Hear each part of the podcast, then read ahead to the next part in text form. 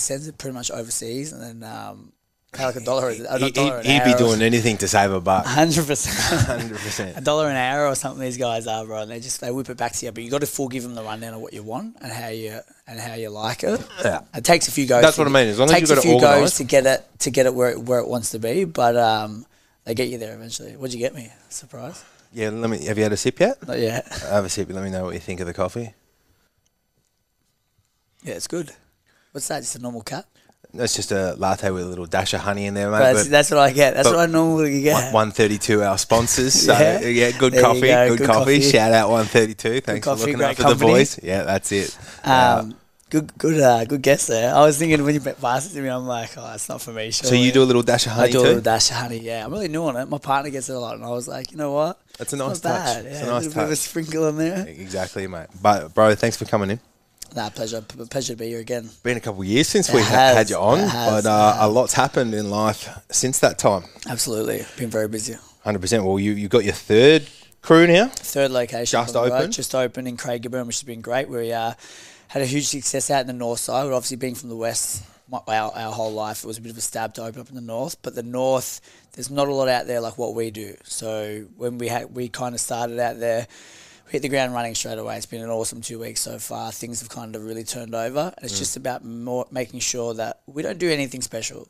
We do the basics right. Yep. You know, and that's what I feel like. If we keep doing the basics right over and over, time and time again, we'll do well. For sure, hundred percent, mate. You, you guys have grown really quickly. It's Massive. been um, it's been impressive, and I've enjoyed enjoyed watching it. Um, I came to sort of you many years ago. Do you remember when we had the meeting at I do, brother. the other place? And I, I- said, Jack, bro, tell me what's going on. I, I appreciate how you said the other place there too. Yeah. We don't want to give No, them any free exposure nah, now no, that we're gone. not. But um, yeah, man, we had some um, early beginnings back there. I remember, I still remember seeing the other day that, that post we put up when we hit some weights together, and the, the caption was, you know, future Australian champion boxer, or Yeah. and um, run us through that, man, because you, you got pretty close there with the Olympics, didn't you? Yeah, so it's been it's been, it was a bit very bitter pill to swallow. Um, Fucking oath, I can imagine. Obviously, I've been training for the, the Olympic Games since as long as I can remember. Twelve to thirteen years old is when I had my first fight, Mm. but it was a lifelong dream to go to the Olympics and. I'd won. I was in Russia, so 20, uh, 2019 was in the World Champions World Championships in Russia. I came home, so I was fresh off the block. I was hot. Uh, endurance was good, body was good, everything else was great. And then I came home and won the Australian titles again for the 2020 Olympic Games. So when you qualify for the Olympic Games, you need two selection periods. So there's, um, if you don't make the first one, you get a second chance. So we, as the Australian team, we packed up. We went to India for four weeks, and then from India we're supposed to fly to Wuhan, China, which was.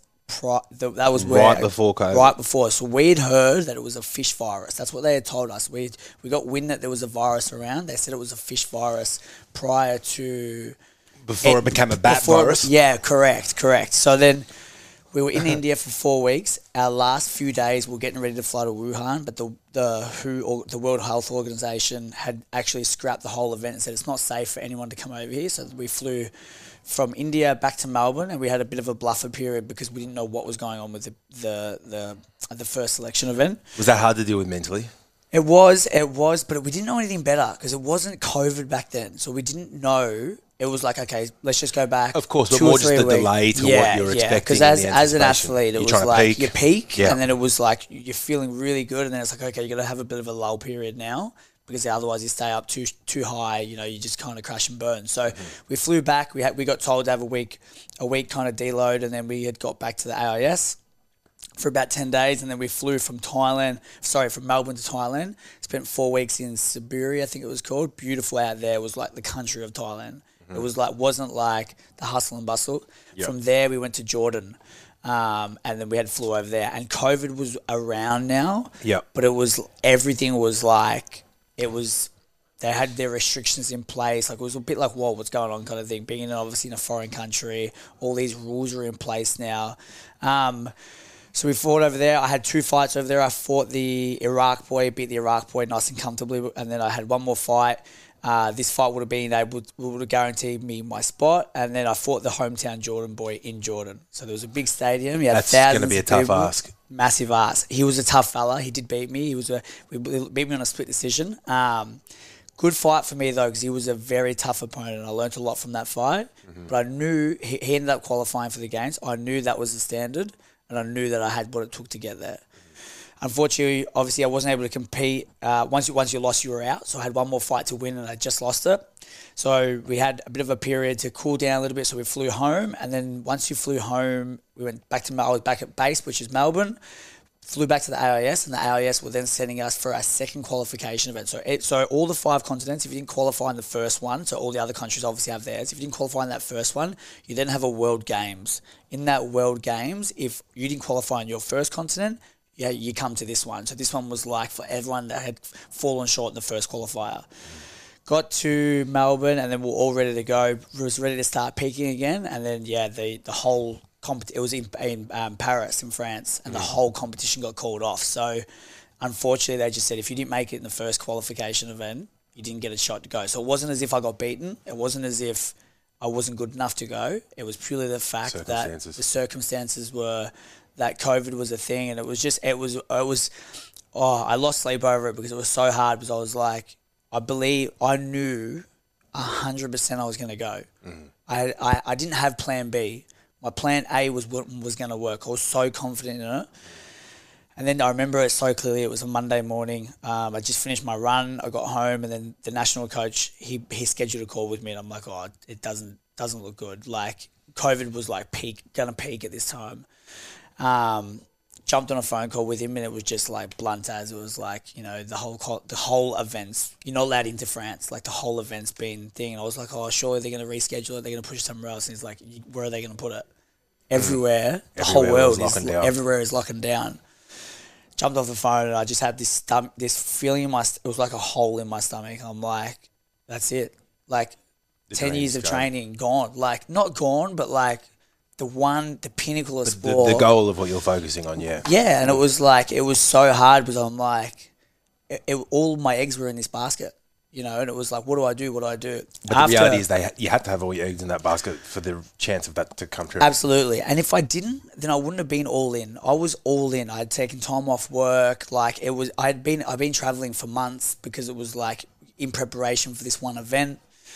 Was Um, Crew opening up its first gym around this time too? Yeah, so crew was actually already open. So Thought we so. op- we opened in 2019 in Braybrook, Yep. myself and Damon. Um, and then obviously I was in. So funny story enough, backtracking a little bit. The day we, we opened on a Saturday, on Monday morning I flew to Russia. So I kind Yeah, of I- left, I remember- left the big fella there to, to run the show on his own. But Yeah. that was for the and you know what? I'm very grateful that he understood my dream. Me Mm. and Damon have been best mates for a long time. He understood the dream. So it wasn't like, hey bro, I gotta go. Like, you know, he was like, it sucks, but but I understand and I support It you no matter what, what you know, and that's what makes a good team. He was he was very able to understand obviously the position I was in. Yeah. We had a massive open day. The open day was huge. There was hundreds of people there, and then I said Monday, I'm like I gotta go. So I went, left for three weeks, come back, and obviously he'd run ship tight, which was great. But then yeah, like we were kind of open, and then we while I was in India, so that was the first selection camp we had he- heard periods of the gym locking down and whatnot, and it was then it was it was it was spoken about, but it wasn't it wasn't action just yet. Got home, went to Jordan. Because it was so- probably similar time around me opening up here. yes, correct. So I I was in Jordan, had the competition. When I got home, everything shut. So it was like one. My dream was like, Mm. And then you just put your whole life into this gym. everything, all and the it money I so- had, Hey, everything. I know that feeling. You know, and then it was like the dream was still alive because at that point it was fifty percent that I was going to Paris, France. So Mm. once I had got back to home to base, it was like okay, it sucks, but I've still got another chance. Mm. But then the gym got shut. And then everything just started. All these restrictions in Melbourne just started coming on, Yeah, and it was it was it, as you know, anyone in the fitness, in, in any industry, but the fitness industry copped it hard. Mm. We you did. know, we copped it really hard. We, we were the, the first to shut, the last to open. Um, and then, yeah, obviously had one more chance. And then once I got that phone call, it was like, man, what now? And how long did it take you to, or even have you, have you found peace with that yet? Uh, Or is it's it still something that's still it still sits here a little bit, and like you know, th- you get the odd question of like, oh, you know, why did you go to the Olympics? Or you know, I thought your your whole dream. It just it's hard. No one really understands. My my circle does, Mm. but like when you explain it to someone's like, oh, don't worry about it. It's just the Olympic Games. It's like nah. it's everything I've ever dreamed of as a kid. It's a weird statement. It's, It's- just the Olympic Games. Yeah, but it was That's like, a, you know- a massive thing. Yeah, it was so big for me. It was it was a really hard pill to swallow, and like even talking about it now, it still like fires me up a little bit. You know, because if if things were different, like I think to myself, like, what if COVID wasn't here? Would I be an Olympian? Like, what if what if things didn't happen the way that it did, and these restrictions didn't have fall in place? What if France wasn't so bad and we were able to get there? What if's a dark hole though? That's exactly right. You know, exactly right. and then you don't. if about a co- lot. That's correct. Correct. So, um, you know, it it's something that I've I've learned to be better with these days, and I have to. But I use it as fuel now. Yep. Otherwise, if I don't use it as fuel, it, it kind of buries me a little Can bit. But a little bit. yeah, exactly. Um, I had a question on that. Fit a blank. Get some one thirty two coffee in ya. Spark me up a little bit more. Spark me up a little bit more. Um, was there a part of that? Because obviously the Olympic Games is probably more about the honour, the glory. Yeah. but was there elements of your career path and decisions that had been made around that that obviously delayed you turning pro, meaning that when you're doing amateur boxing, you're not making an income from it as well. So was that a, a secondary level of sort of or secondary pill for you'd have to swallow? It's like fuck, I've put all this off. These opportunities to fight pro, make money, Absolutely. build my career in that space for the dream of the Olympic Games, Yeah. and then that to be Yeah, all taken away absolutely. from me. I had uh, back in uh, 2016 for Rio, I'd just fallen short the nationals, um, and I was like, you know what, I was what was I back then? I was 24, 23. So I'm like, you know what, I've got to give. Oh, back so even younger. Sorry, back then was 20, 22. I was, and I'm like, you know what, I'm going to give it another four years. It's a four year cycle. It's a long time to wait for a dream that no one else can see but you. You know, so um, that was the for me. It was like you know, I'll stick around in 2020. Then after 2020, I'm I want to turn professional because back then you were you weren't allowed to. You're either pro or amateur. But these days, it's actually a rule where you're allowed to have Oh, X, really? you're allowed to have X amount of fights and then try and try out for the Olympic uh, Olympic Games. But it's an, it's a long cycle that four year period, Mm. and it's like if you Usain Bolt said it best. That how many Yeah. hours he trained for, for, how many years, for nine seconds. Yeah, yeah, absolutely. Um, but it was, you know, I would have loved to turn professional a little bit earlier in my Mm. career. I've got a style that really sells and people want to watch and. You know, people know that when I fight, I, I love putting on a good show, and I can really Yeah, you're sell a high some volume tickets. fighter. Yeah, yeah. You, don't, you like being inside. I like banging a little bit, you know. Mm. I like landing some hard shots. But yeah, it was it was a massive decision for me to say, okay, you know what? Because in the amateurs, I made nothing. It was it was you made sponsorships that would help the help the dream and the journey, which was fine. But it was there was no steady income. I still worked full time hours. Um, but now, obviously, I've made the transition into professional ranks. Um, but it's just it's been a slow process. I've had two injuries so far, but things are coming good now. So should be back in the ring early next month. How was the transition stylistically going from amateur to pro? Obviously, probably longer rounds, more rounds of uh, more rounds in the fight. Uh, you know, again, pace wise.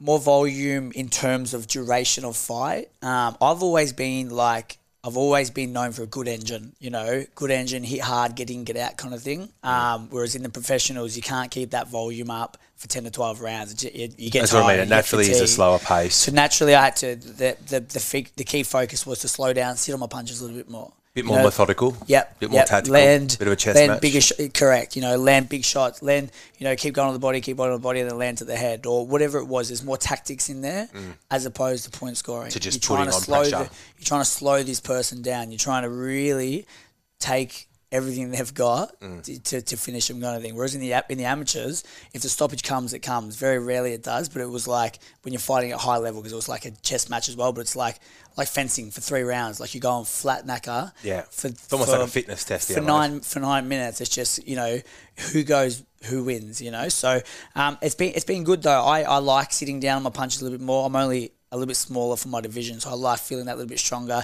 Sit on my heels a little bit more, dig my shots in. Mm-hmm. It's been a good process lately. Like I've I've enjoyed the longer rounds. I feel like because.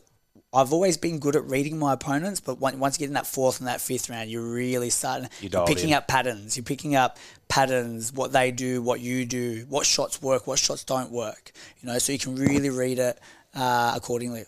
Speaking of chess matches, there was probably the ultimate chess match on yesterday. We were te- texting with uh, one of your actual training partners, Oh. Yes. the world champion Haney, um, against uh, the the the Matrix, Loma. Yeah, I uh, what, do you think, bro? I my personal opinion, um, you know, Lomachenko started incre- in, out of the gates, Yep. you know, and they had a lot of a lot of little battles, but I feel like Lomachenko always finished the battle with like a clean shot. He was in, he was out. Saw that head snap. Correct, you know that little short right hook over the top. Um, I honestly, I had a few people messaging me that like, you know, No doubt, because I know it- you've trained with them. is is it? I you know he's the ultimate professional, Mm. you know. But I, I, I honestly thought that Loma had nicked it, you Mm. know, uh, and quite convincingly as well. One judge read 116, 112, which is wild. which is like, what fight are you watching? I feel like Loma won at least probably six of the first eight. yeah, yeah. Uh, even even in the I think it was the eleventh. He won the 11th. The eleventh round so convincingly, nearly had him wobbled a little Yeah, bit on his did. feet.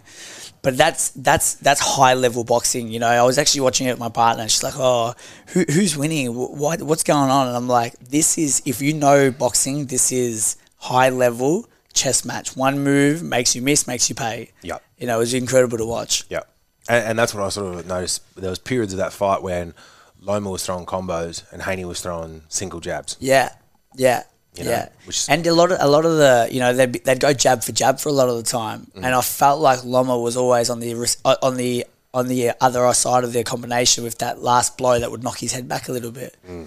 You just don't know what they're looking for these days. But I was speaking to a guy this morning, my coach, and he's like, you know, when you think everyone knows boxing is politics. Fucking oath, it's corrupt Yeah, as. it's so corrupt. But it's like, you know, you look at Lomachenko, he's 35 years old. He's done it all. He's won two Olympic gold medals. He's a former three time world champ, uh, three weight wa- class world champion.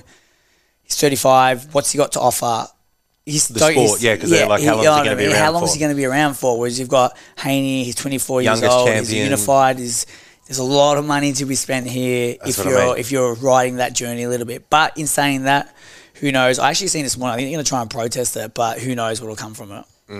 Um, Gervonta beats him. Yeah, I think Gervonta beats him. I think he's got that do- real dog attitude. Yeah. You know, like he. You obviously watched that with Ryan Garcia as well. yeah, yeah, incredible. Like he just he waited perfectly. You know what's really annoying? I told everyone, I told all my mates, I'm like round seven, round seven, and then when it comes, I was like, you know, I don't usually bet on fights, but I'm like, you know what? I'm gonna put money on round nine. I told everyone round seven. Yep. He ended up stopping him in the seventh. I'm like, It's always the way, though. It's always the way. And you always hear about the wins, not the I know, losers. I know. Yeah, fucking But um, incredible, like you know, it's when you think of mega fights now, like they can build some serious mega fights out of the, out of these. They've got your Shakur, you've got Devin Haney, At Tank. least in boxing, finally, we're starting to see some of the best guys actually fight other best Correct. guys, whereas it's been such an avoidance game, especially in the heavyweight division for such a long time. Yeah, absolutely. It's all about the pay packet for everyone. You know, it's not really about whose O's got to go anymore. It's like I'll fight him to get this and then get there, then I can get this shot, and that's how it all kind of works. Is all that peer, the planning behind it. But now it's like every champion's just in the division. Best should go at it. If you want to unify, you got to go. At the, you got to go at it. 100%. You know. 100%. So, what was it like training with um, Devin? It was incredible, incredible. So I got he obviously was in preparation for George Kambosos. He he arrived in Australia um, pretty much that night. I'd seen a photo of it, and then I had got a message maybe that later that, that afternoon. He was looking for rounds straight away. Um, so I got called in, did about three or four sessions with him, which was really good. And just the way he conducts himself is the ultimate professional. It is like, do you remember watching Floyd Mayweather stuff back on YouTube? It was the doghouse, and it he the was in there when he was young. Yeah, Yeah, like yeah, yeah. it was. He's got the whole entourage. There was, um, you know, there was full security at the door. I, I remember some kid tried to take a photo of his phone of obviously me and Haney in the ring, and then um, the, the guy at the door chased him down, grabbed his phone, deleted it out of his album, deleted it out of his recently deleted. Like it was proper. Full spec. yeah, full spec. You know, it was like, and they've got the full entourage. He's got. He was throwing one jab. I'd catch a jab, and they're like, "Oh, million dollar jab, million dollar jab." Like it wasn't even hitting me, but they were pumping him up. You know, like Which all probably plays into the psychology of his preparation Absolutely. for what's about to come. Absolutely, you know they really get around him. But he had an incredible team. He had a physio, like he had a full full time chef. Um, I remember after the fight, after the spar, sorry, we sat there and I was like, you know, walked over to him. Thank you. For, he's he's he's like humble in person. He's humble. I said to him, I said, uh, "Welcome to Melbourne." I said, "Have you had an opportunity to go out and explore yet?" And he's like, "Nah, I'm here for business only." And he he was funny enough. He was staying staying in the western suburbs. Like he was staying next to one of our gyms in Braybrook. Just because he wanted to be away Just because he wanted to be away from everyone, you know what I mean. If he was staying at Crown or that, Yeah, I wouldn't no, have expected that. No doubt that he would would have been a center of attention walking up and down to his room. He stayed at literally like an Airbnb. It was it was your stock standard house in Melbourne. Um, it was purely business for him, which Yeah. paid off in the end. Yeah, I'm not surprised. Yeah. I'm not surprised. I saw him on a podcast, um, or a snippet from a podcast the other day, just basically saying how girls' biggest distraction. Yeah. And he just stays f- Yeah. fully clear of Yeah. that scene as Yeah, well, as, as best as he can, as best as any He, bloke um, can. he had a he had a partner uh, last time we were here, but I don't think he I don't think he was with, with, with her anymore. But you know what? I think at the true at the highest at the highest level, any distraction like he's full time for him. and Any- that, that, that kind of sport's got to be very selfish. You do too. have to be very selfish. Absolutely, you do have to. say There's a fine line between. You need a. In saying that though, you need a very good support circle. Mm-hmm. But if you've got issues in that support circle, it's got to go. Yeah. Because it's it's in boxing and any combat sport that is. If you're half-assed, you get hurt. You know, like there's there's the opportunity to be hurt, and on national television, like you don't want to be hurt on national television. You want to give it your ult- ultimate best crack, full preparation. Although you you physically, but the, mo- the mo- body's got to follow. I- Isn't, mind's that- gotta isn't follow, that the sorry. mental torment the whole way up to fight? Just uh, that's that's your fear, getting knocked out in front of your mates, Yeah, or in yeah, front of everyone, getting 100%. embarrassed and humiliated. Yeah. That's the And I worst that could You happen. know what? I said to her, I said, um, a very good friend of mine had a very bad loss yesterday, but uh, Andrew Maloney. But in saying Mate, that, that was a that's as crisp a knockout as you yeah, see. in, that sa- in saying that though, like you know, hats off to Andrew, Andrew Maloney. He's a true champion. He's wears his heart on his sleeve, Mm. and you know, I was talking about it to a mate. He's like, you know, I'm like, no one says anything because the people that if they do say it, they're the guys that haven't been in there before. Mm. You know what I mean? Like it takes a lot of courage and a lot of balls to get in there at that level. At any level, at I think. any le- mate, any level, you know, get inside whether it's an octagon on the mats, on the boxing ring, it takes courage, you know. So hats off to him, and obviously I wish him a full recovery. Yeah, for sure. Hopefully, he does bounce back like that. And I think some people, just in the general population, mate, they they they don't understand the reality of violence, and they do not understand the reality of head trauma as well. Like a, a knockout like that could take him six months. Absolutely. Like p- p- people, it's not like the movies. You don't get pistol Nah. whipped and then just wake up and keep Nah, fucking going. Nah, of course not. Of you know? course not. Have you Yeah. had many bad knockouts? Uh, no, I've, I've obviously been very lucky. I've never actually been into a position myself. I've actually, when I, was, I remember when I was fighting, I my third pro fight in Brisbane, I knocked a guy out in the first round. And speaking to him after the fight, he was just repeating himself. Like Yep. he kept repeating himself, and he, you know, I was actually in the corner with a mate of mine uh, recently who copped a very bad loss. Um, after the fight, I've actually like it, after the fight, I've never really seen someone repeat himself that much, and you know, it's quite scary. Mate, Like, it really is. I know, like, I, I look at things very differently now because I understand the science. Yeah. You know, but when I was young and playing footy, Yeah. I didn't really give a fuck. Yeah. And I went through a period where I got knocked out a little bit too often. Yeah. And uh, the the worst incident, which you just made me think of, is I was running back with the flight, Yeah. full tilt, and have jumped to take the ball. Someone else coming the other other Yeah. direction, and their elbows hit me sort of in the jaw Yeah. and it snapped my wisdom teeth off, but it had, had knocked it knocked me out. So I'm knocked out, you know, probably three meters in the air, and then came down and the heads bounced Yeah. o- off the ground, Yeah. fully unconscious, convulsing, and was like pissing this like funnel Yeah. through my footy shorts. Yeah. Like I completely lost Yeah, control. yeah. Um, and then had got up after a few minutes and was just completely disorientated. This is storytelling. I don't have any memory of it. I'm like, I'm all good. I'm just going to drive home. And I was that confused. Like, I didn't even have a car there. Like. And I'm telling people I'm going to drive home. Yeah. They're like, mate, can you just sit down and relax? And where I apparently then slipped unconscious again. And I woke up, you know, probably like 12, 16 hours later in the Wow. hospital. Wow. Um, and was kind of, I just remember my eyes kind of opening and closing. And I had one of my mate there and my mum there. And I just remember my mate's face was like really concerned. Yeah. And then that was like, fuck, this is bad. I remember waking up really quite Yeah. emotional um, because it was just as cliche as it is. It was the simple questions. They're like, "Do you know what's happened?" I'm like, "I, I know that I've been knocked out, Yeah. bad, Yeah.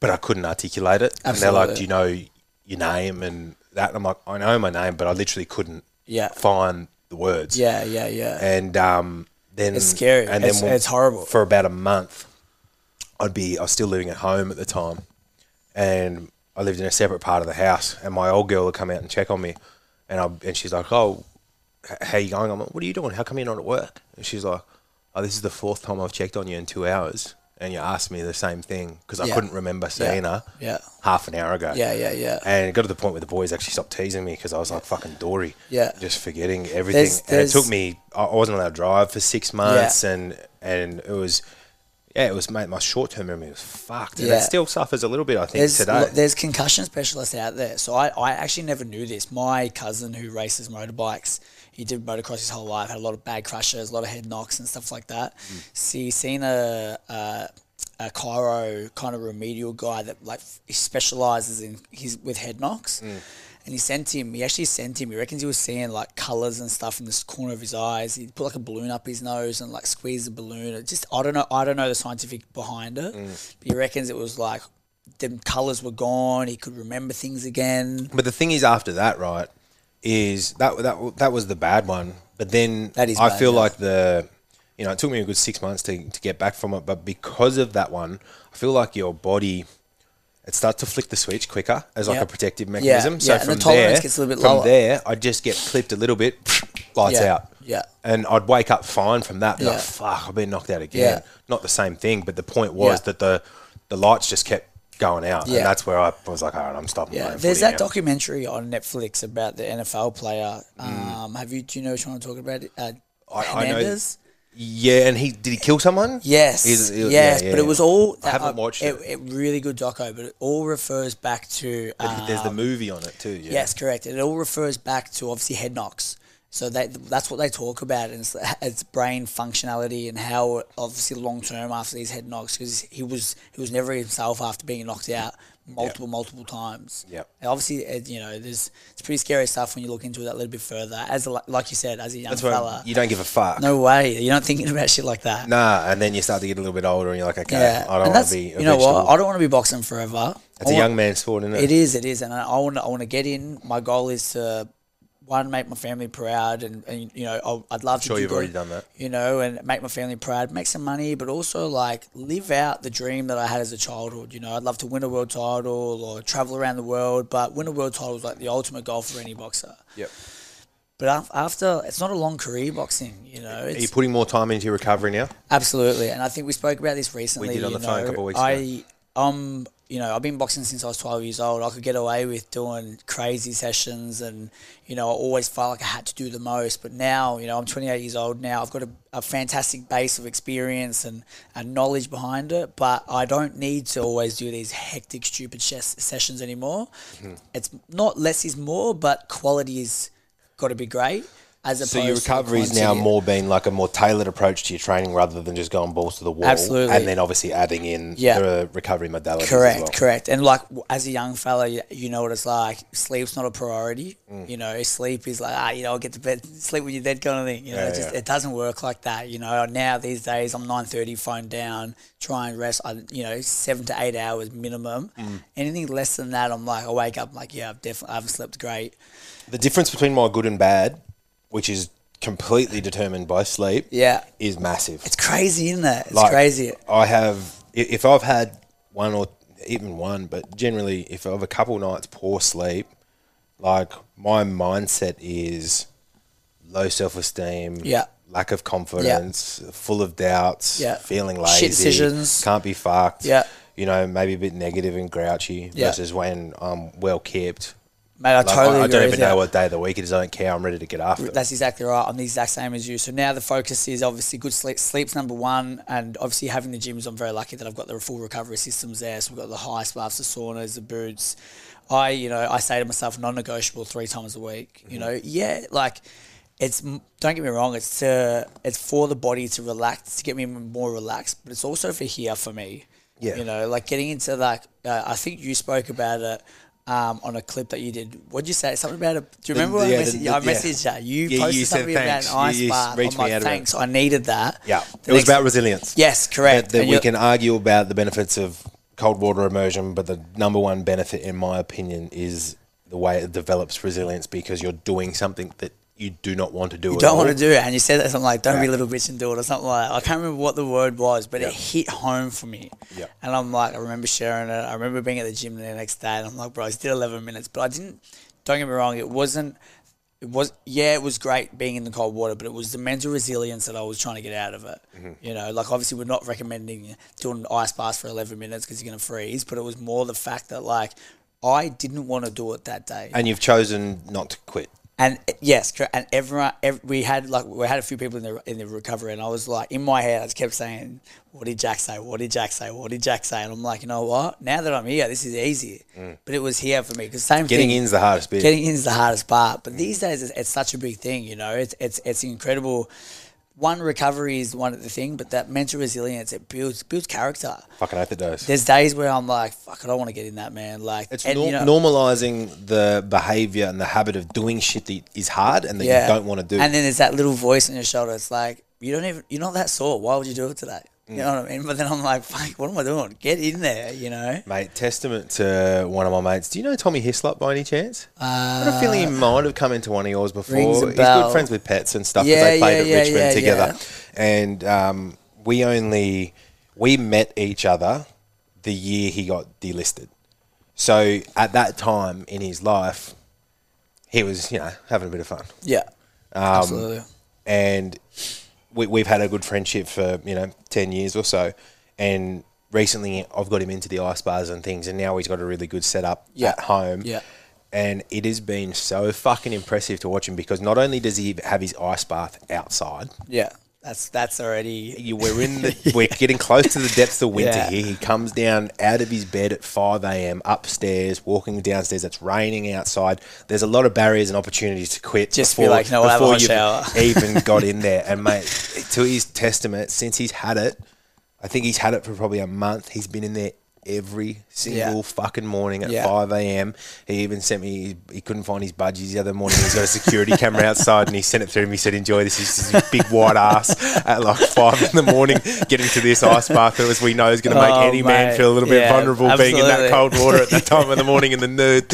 Especially- yeah, there's so many- And mate, he's been doing, you know, anywhere between 5 and 10 minutes uh, at like 1.5, Yeah. 2 degrees Yeah. at 5 in the morning every morning. And I just said, mate, it's fucking awesome Yeah. what you're doing. And what I'm actually enjoying out of it is I'm getting a little bit of an insight into the mind of Tom, the athlete, uh, which obviously was obviously attributed to him being able to become a high level athlete and play in the AFL to begin with. Yeah. But because I hadn't known him in that environment, kind of a different Yeah, yeah, mindset, yeah, you know. yeah, So yeah. um and he It's- keeps getting on me because I haven't been in there since I kind of Yeah. did my knee because Yeah. the first time it was like I couldn't bend my knee Yeah. to actually get in the fucking Yeah, thing. yeah, yeah. I could do it now. Yeah. But the reality is maybe I need to eat a bit of my own wanna do it. medicine. I'm being a bit of a pussy. 100%. I've got to get back into Yeah. the habit of it because as we know, once you get there, once you get into the habit Yeah. of it, you're cool. And you know what the thing is as well? Like the one thing that I find is like if you use it consistently, it's okay. Yes. But if you say, for example, you have a two week period where you don't use it, Exactly. you're, from, you're starting from scratch. Just again. like the gym. Yeah, absolutely. And like obviously for us, you know, we've gone through periods with work, I've gone through periods with training where I'm like, you know, I'm just gonna go home and sleep. I'm tired. And I haven't been to the recovery system for maybe two weeks or so. And I'm like, I get to the gym and I'm like, man, I can only do a minute. I was doing three minutes last week or whatever it may be, but I'm like, I'm like, I can only do 30 seconds today. Yep. And it's just like you start from scratch, and that's where that mental resist- resilience comes in. And what I do, rather than for me personally, because like again, we can sit here and split hairs of like, okay, what's the protocol? What's the benefits in terms Absolutely. of time? How much time do I need to spend in there? What's the correlation between two minutes versus three minutes Yeah. for, for Yeah. recovery Yeah. from a muscular point of view? Like, I don't really give a fuck. Nah, Like, I. I, I know that when I get in there, I feel better for it. When you get out, when you're the next day, so- during the day. So I more come in there with like an approach, and usually I set a number or a rule um, where I'm going to resist the temptation to get out at Yeah. least twice. Yeah. So that's that might be the rule. Sometimes it might be three times. So I'll be in. I'll get in there. That's that's that's your first barrier. But then it's obviously whew, a couple big breaths. Yeah. Calm yourself down. And then you know whether it be thirty seconds, forty seconds, sixty seconds, you, that that voice starts to creep in and go, "Get out, Yeah. get out. You've had Yeah, enough." your feet are sore. Get out. and when, when I when I hear that temptation where Yeah. I'm given the decision and you're, you're as close as that, Give like you're just, another minute. you're just about to move. It goes no, calm myself back Yeah. down. Yeah. all right, might even be thirty It's an seconds. The next temptation comes in, and if I can go, okay, I'm gonna I'm gonna say no to myself twice. then for me, I've done, I've done my duty. Yeah, absolutely. I'm the same. I don't really have any like specific protocols that I follow. I'm the same. Once I get in, it's usually about a 45 second period for me where That's it's when the voice like starts to it's kick. chaos. It's, Yep. it's screaming. I can hear that guy over my shoulder screaming, "Get out! Get out! Your fetus still get out." But once I get past that 45 to a minute, it's actually not too bad. I'm telling you, when you get in there, my neighbours must think I'm a freak. I Yeah. just let out a big whoa. What's this bloke doing next door? if you if you let out a big little squeal, it Yeah, really just yeah, calms things 100%. down. Just get that I, little, um, get that little adrenaline dump and out. then you get out of there, you get out of there, and you're like, oh, squeezing everything. Yeah, yeah, yeah. I um, I'm the same. If I've been in there before on my own, on my own is probably where I feel the most voice. Obviously, the most voices talking to me. Like I can be in there and I can be like, I've got emotions where it's like just staying there because it's so beneficial for you. Got someone else saying, "Don't do it. Your feet are sore. Just get jump back in the sauna. It's cool. Just jump back in the sauna a little bit." I've but on it- my own, it's like. Just, just dig through, and then once you hit that two minute mark, you're all right. I've heard at Crew you run a few um, weight sessions in the ice baths too. Oh mate, we I had to go put a camera system in the recovery center because someone was taking dumbbells into the bath, and I'm like, mate, the dumbbells stay inside the gym. The, the recovery center is to relax. Take Mate. keep the dumbbells inside. This is what we're having a real good laugh about on the phone the other week. Um, just some of the things that have probably the eye openers Yeah, just into human psychology and Yeah. behavior that you probably didn't expect to find nah. opening gyms. Yeah, no, it's you've, we've had some interesting times, and you know, very interesting uh, moments happen inside the facility where it's like Hey mate, people are grubby, huh? They are, you know, and we spoke about this on the phone. I think one of the biggest things is like the cleanliness of the gym. We get all gyms get cleaned three times a week. You know, Monday, Wednesday, Friday. All the other ones Tuesday, Thursday, Saturday. It is incredible how what mess a human can leave behind. I say to if I catch people, I'm like, "Well, you do this at your house?" You know, like, it, would you? uh, for example, like you've got your toilet roll holder, you've got an empty toilet roll, Hmm. and then someone would just chuck a fresh roll on top of it. So you got your empty roller, your full roll, and it's just sitting there. And I'm like, mate, there's Mate, a bin it's, right it's more there. the enormous skid marks Oh, that you occasionally you think get it's bloody confronted with. the toilets. Mate, and sometimes I'll go in there and I'll, I'll see this big reverse can go down the toilet. Yeah. I'm like, I'm going to go through the cameras and just just see who was last in here. And I'm not going to bring it up with them. Yeah. But if you're listening to this and you know that. I do that, you know I know what Um, you've done in there. yeah, even you know, it's funny. Like a few weeks ago, I had to put th- one of the, the ladies come up to me like, "Oh, the toilet's blocked inside the, the, the female toilets." And I'm thinking, far out. Like, here we go. I'm have to go in. There's gonna be a cobra in the toilet. Someone had flushed down their singlets and their their bike shorts, and I'm like, how does how does that happen? Like The sing- short- singlets and bike shorts. sing- so a si- like a crop top and a bike short was jammed into the toilet. I'm like, how how does that happen? There's You know? bins in there. Bi- mate, I've got three bins in there.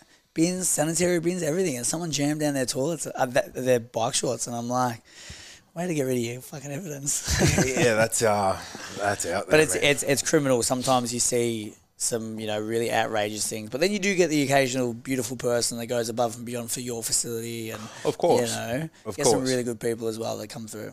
Hundred percent. You can't you can't control everyone, and at the end of the day, I think we were talking about this as well on the phone. Is that you can't expect people to care Nah, the way that you care, nah, and that's just because it's your Yeah. your gym. E- Yeah. That that even goes down to staff and employees, Yeah. which has taken me a long time to kind of come to peace yeah. with as well. Yeah, and you know what? There's there's always a conversation we have. There's there's two hats that people wear. I think there's either the employee hat, so you rock up, you do your job, you piss off, you don't take any of your work home. Punchy check. That's that's exactly right. You, you you've done your hours for the week. You, you you're doing the checklist, and then there's obviously you, you know you're the boss. You wear that hat. Unfortunately, you don't really get to switch off as much as we like it. You know, you go home, you're on your phone, you're doing something at late at night.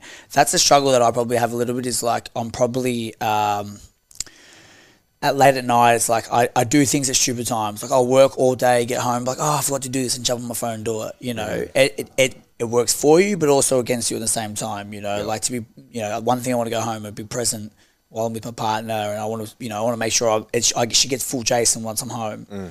But it is a struggle because it's like sometimes you deal with things, and it's like you don't. Unfortunately, I get the luxury of just saying like, it's my business, but I'll sort that out tomorrow. You know what it's No, like. No, it falls on your shoulders. It falls on your shoulders. And, and your business doesn't stop at five o'clock. No, absolutely. You know, the, the, obviously the world keeps turning, and unfortunately, like that problem will still be there in the morning. So, um, but it is a constant battle between, you know, I and I say to people as well, like, you know, if you're representing this place, it's yours. Live like it's like it's your house, Yeah. you know. And it's, but people, yeah, they would never run your business like you will, I guess. And it's one of those things as well. Like I think there's a bit of a fallacy in the perception that when you're the owner or you're the boss, that everything's your way Yeah, and pe- everyone's sucking up to you. No, Yeah. not at all. When you're in charge and it's your establishment, yeah, you need to be nice to absolutely everybody. Absolutely. It, it sort of goes the complete yeah, opposite way. yeah. We're very, I'm very good, very lucky at the moment. We have a fantastic team on board, and you know, I actually had this conversation with someone. Uh, How many people are in your team now? So there's obviously Quite a big number, Quite a big number, yeah. So all together, including uh, all staff, we're looking at ju- uh, probably just under thirty people. Yeah.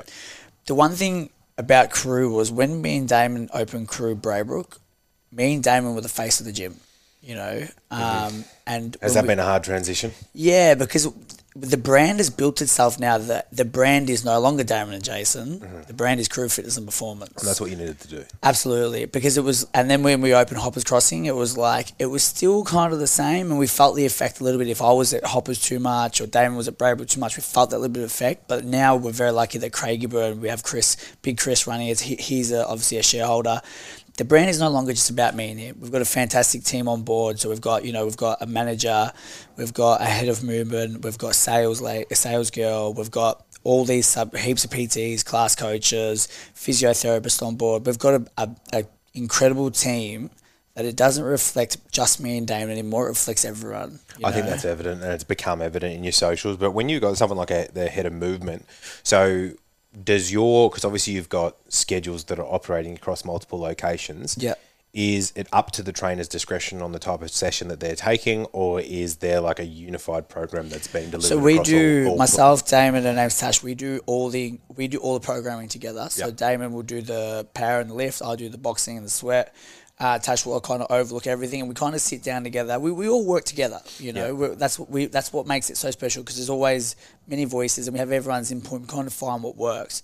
So Monday is lower body lift at all locations. They're all on the same program. Tuesday is strength. It's called power strength and conditioning.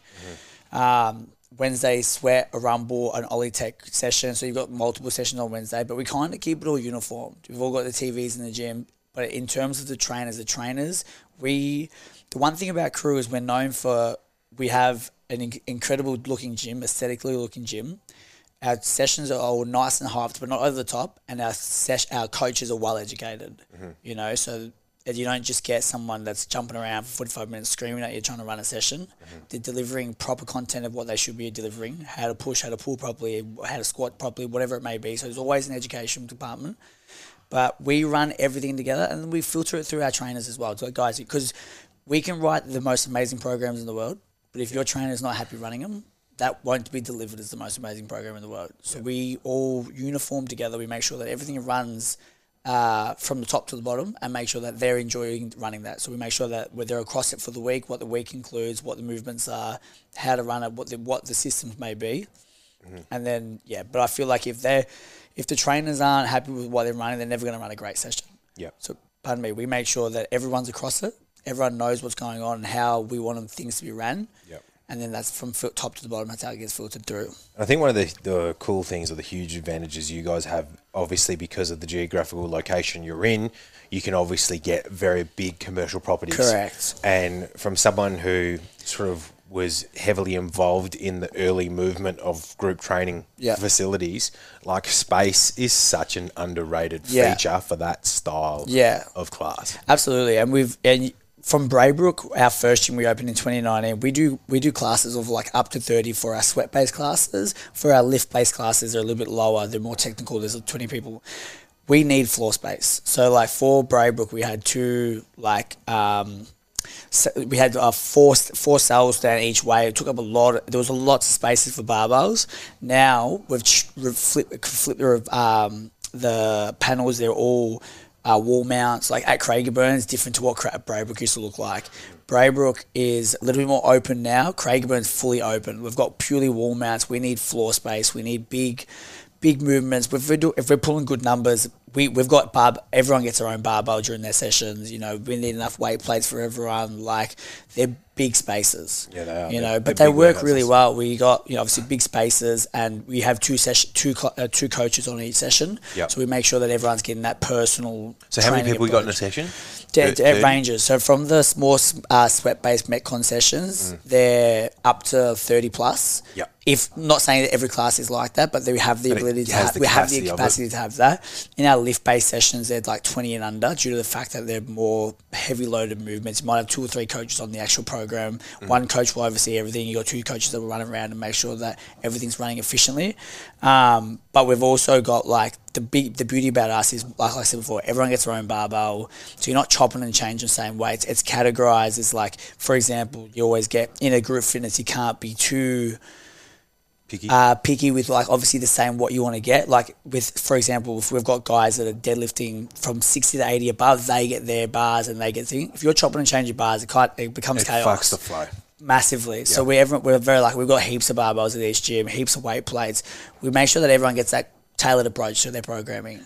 That, that's, a, that's a big catch because of the, that'd be a limiting factor to most For group sure, training for sure, For sure. absolutely. And you know, you, you go to a group class and there's minimal equipment. You're doing the same as what you do. You have time. You, you're all working off time. You don't have time to change the barbell. You do what they're doing. So we'd like to the, the our point of difference is we have the space, we have the equipment, but we also have the education for people to do it properly and get their own barbell. Mm. You know, so it's, it's it's personal to them, but it's tailored to a group class. Yeah, nice. Mate, you've got um, infrared and traditional saunas? Correct. We had well, we had infrared. So when we first started Braybrook, uh, we had two infrared saunas. Oh, you fucked them off, yeah? We fucked them off. Yeah. Yep. During I, we spoke about this on the phone. I feel like people from a sweat point. Mm-hmm. In the in a recovery, like for, as if infrared, you know, they get to sixty to sixty-five degrees. They're hot, but they're not like It's different. yeah, it's different. In that traditional sauna, if you're cranking it to like 80, 90, you're walking out of there dripping. You know, like people and people Mm. And I think love if you can alternate the hot colds too, Correct, it's a lot correct. nicer. So we usually we've got like cold showers in ours as well. We're we're very like we've got a little bit of space in there as well. So you've got like your big four man sauna. You have a cold shower before you hit the ice bath, so make sure you get all the sweat off you. Have the shower into the bath, back into the shower, back into the sauna a little bit. Yep. And that works really well for us. I feel like people people love sweating. Yep. You know, with the sauna, with the infrareds, you, ha- you have to sit in there for an hour to get like the most official benefit. Whereas the exactly. It takes a long time to get up to it. Thirty minutes, you can do three or four rotations. You're in, you're out.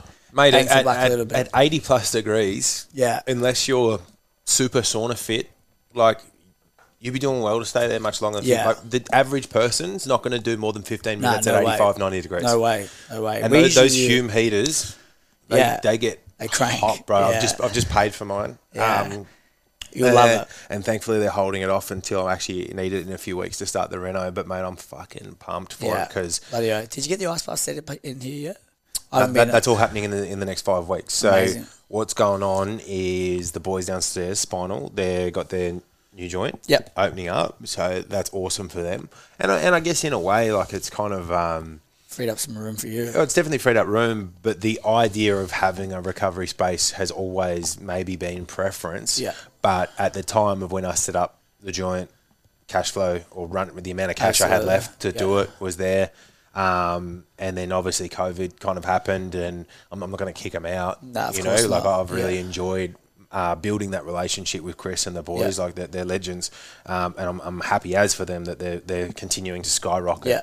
as well. But um, yeah, so they they move out on the first of July, so we Yeah. start Reno. So the original plan was going to be to put the recovery Downstairs. downstairs in, in the room that they do at the moment, but Yeah. the ceiling's quite low. So Yeah.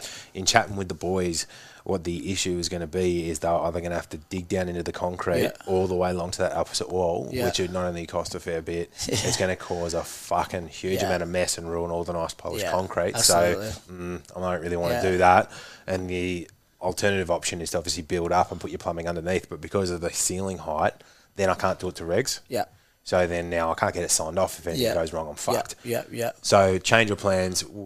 Nothing that's really hold. There's a few pillars, and I'll show you when we go downstairs. But keep the things that are structural, but I'll basically remove all the glass and all the walls so it'll look like the office is floating. Yep. And this will become gym floor underneath. Yeah, mad. And then over near the bathrooms Yeah, and yeah, the toilets there where there's already plumbing as well, Yeah, we're yeah. just going to add on an Easy. extension. So it'll be really nice. The ice bath will sit down in Yeah. the floor because it'll be built up over there. Same thing as what you're saying, Yeah. a little cold hygiene shower with a screed Yeah. and then the sauna looking Yeah. out into Well, it. same thing for us. When we started crew, we never had the recovery straight away. We had the two infrared stores, and that's all we had. Yeah. And then obviously, as we got obviously more cash flow to come inside because they're not cheap. You know, we had No, more. they're Ca- not. they're not cheap. We had more cash flow coming in. It was more of a thing like, okay, now we're in a position to do it. But in the la- I feel like in the last three years, two years, really got it's really got popular. I tell you the what though, ice bro, bath has blown up rapidly. Mate, there's a few things. If people are listening to it and you've got these skills, there are fucking huge opportunities, I reckon, in that space to start doing custom builds Yeah. for people. Because if you look at, um, there's a company called Drip, for example. Yes, we use them. You Cold use them. drip. Yeah. Well, I hate to think how much that costs you. Yeah, no, because that's a big bill. I, I I, about exactly. I asked them, and mate, they're like starting price, yeah. And I'm like, fucking get out of here. Like, absolutely yeah. not. Yeah, we use what two of them. We didn't use But- the third, but But the point is, they're charging that because they can, absolutely. because of demand in the popularity, the amount of people doing it, and obviously, like the the red cedar, Yeah. the wood, that's Yeah, what that's what breaks you because that's more expensive, and and then they want to make that markup on top of it as well. So if you've actually got the abilities, and uh, that's pretty much what we're doing, is I've got a few boys that are um, builders. One of them Yeah. actually helped with um, butlers down in, Yeah. in, Port. Melbourne. And mate, we'll, we'll chalk it up, waterproof it. It's, it's not it's No, not the hardest it's thing to honestly build. them. not. It's really not. Yeah. All the builders that we've had across the facilities as well, like when we do any work, we've had one of my good mates is a builder and is like, mate, I could knock this up for you. Yeah, it's a bit But of framing, insulation, run your powers. It's specifics. Yeah. It's you know what I mean. Like they they obviously run a tight ship, but that's all these guys do. Mm. You know what I mean. So they do they do an incredible job, but it is not like I can't say because I'm not a builder, but it's not rocket science Mm. as the builders have said that to do this, and they're charging primo. Yeah, exactly. You it's know. Huge. So it, it should work out pretty well for me. And, and and I know the you know in the ice bath thing, like again, that's becoming really popular. We've been talking about it today. But as a commercial product, it's still quite new. Yeah. And it sounds like a lot of the products that are on the market at the moment, they're running into a few uh, maintenance Yeah. issues. Yeah. And again, I had one company charge uh, quote me thirty grand Yeah. for an ice bath, but the starting price seems to be around ten. Yeah. And then when you really look at it, like, what are you paying for? You're paying for some cold water. Yeah, exactly. Like a- again, it's, Yeah. it's pretty fucking outrageous. Yeah, so it's that, crazy. that, it'll be it'll be cool to see what happens in that space. But I've actually just met a dude, um, and I- I'll start sort of drip feeding a bit more about sort of his business as mine starts to to come Beautiful. come to shape. But he's uh, he's an ex chippy. He's a Yeah. builder, and he's it's doing not what you know; it's who you know. and he's he's doing he's basically started his own business. He's recently he's just like provided one for someone in the US and New Zealand. Yeah. And I'm like, well, you're gonna have no problem getting me one down to Melbourne Yeah, and brother from the Sunshine Coast. Yeah. And you know, he- he's got his fiberglassing abilities. He's got his own pumps and filtration systems that he's putting into them. And mate, it's going to be market, epic, mate, and, and, and it's going to cost me about a quarter of the price Yeah. of what uh, Yeah. what the other ones do. Yeah, so. there's they, there is a, a massive high demand. I think through COVID, when everyone was kind of locked inside, they were getting the ideas of doing cold baths and stuff like that. A lot of people just got them chest freezers, Yep. siliconed them, corked them. yeah, that's what I do at home. Yeah, yeah. And uh, works a treat. It works the exact Mate, same as a normal. The, I- I've literally, I've got my chest freezer at home. Like it's obviously not up to standards for a commercial service. Yeah. But that's exactly it. It's silicon on the inside. I fill it up two thirds, three quarters of the way. I turn it on for 24, 36 hours. And mate, it's been on for, it hasn't been on for 10 days. And the, and the fucker's still frozen on the outside yeah, side of the wall. yeah. But that's because the water's perfectly still and it's got no Yeah, filtration absolutely. You put any chlorine in yours? Yes, so very lucky. Damon's dad's a plumber. Yeah, okay, and that helps you out uh, he is full time on the books for us nearly. Like Yeah, I I- bet. we say he is, uh, but he's just an incredible person who comes around. He does all, all three gyms, mate. It's like a, after hour. He's got a full time job as well. And after hours, he comes and just cleans them for us. Pulling out those um, sports bars and That's fucking exactly bike shorts right. out But you know what? bar. You get you get some fucking hair in there. You get all sorts of shit. You know, It's the girls, isn't it? Oh mate, they use so much toilet paper. exactly. Fuck. Yeah, Gone are the days when we were growing up and times are tough and you got the, the little two folds and just don't push your fingers exactly. through it. That's it. But no, it's uh, very lucky that he helps on board because they are they do require obviously a little bit of effort these days because rules and regs they need to be checked every uh, so frequently. Yeah, exactly. All right, beautiful. Thanks for coming on, brother. Appreciate your time, brother. It's been a really good pleasure. Thank love you. speaking to you. Always. Hope you enjoyed the uh, podcast, guys. I will link uh, Jace's business and his personal account so you can support him and follow him in his boxing career in the uh, the show description. As always, like, subscribe, comment, all that jazz. That really uh, goes a long way to helping me grow this podcast. And then the bigger the podcast gets, that means the uh, the better the guests get.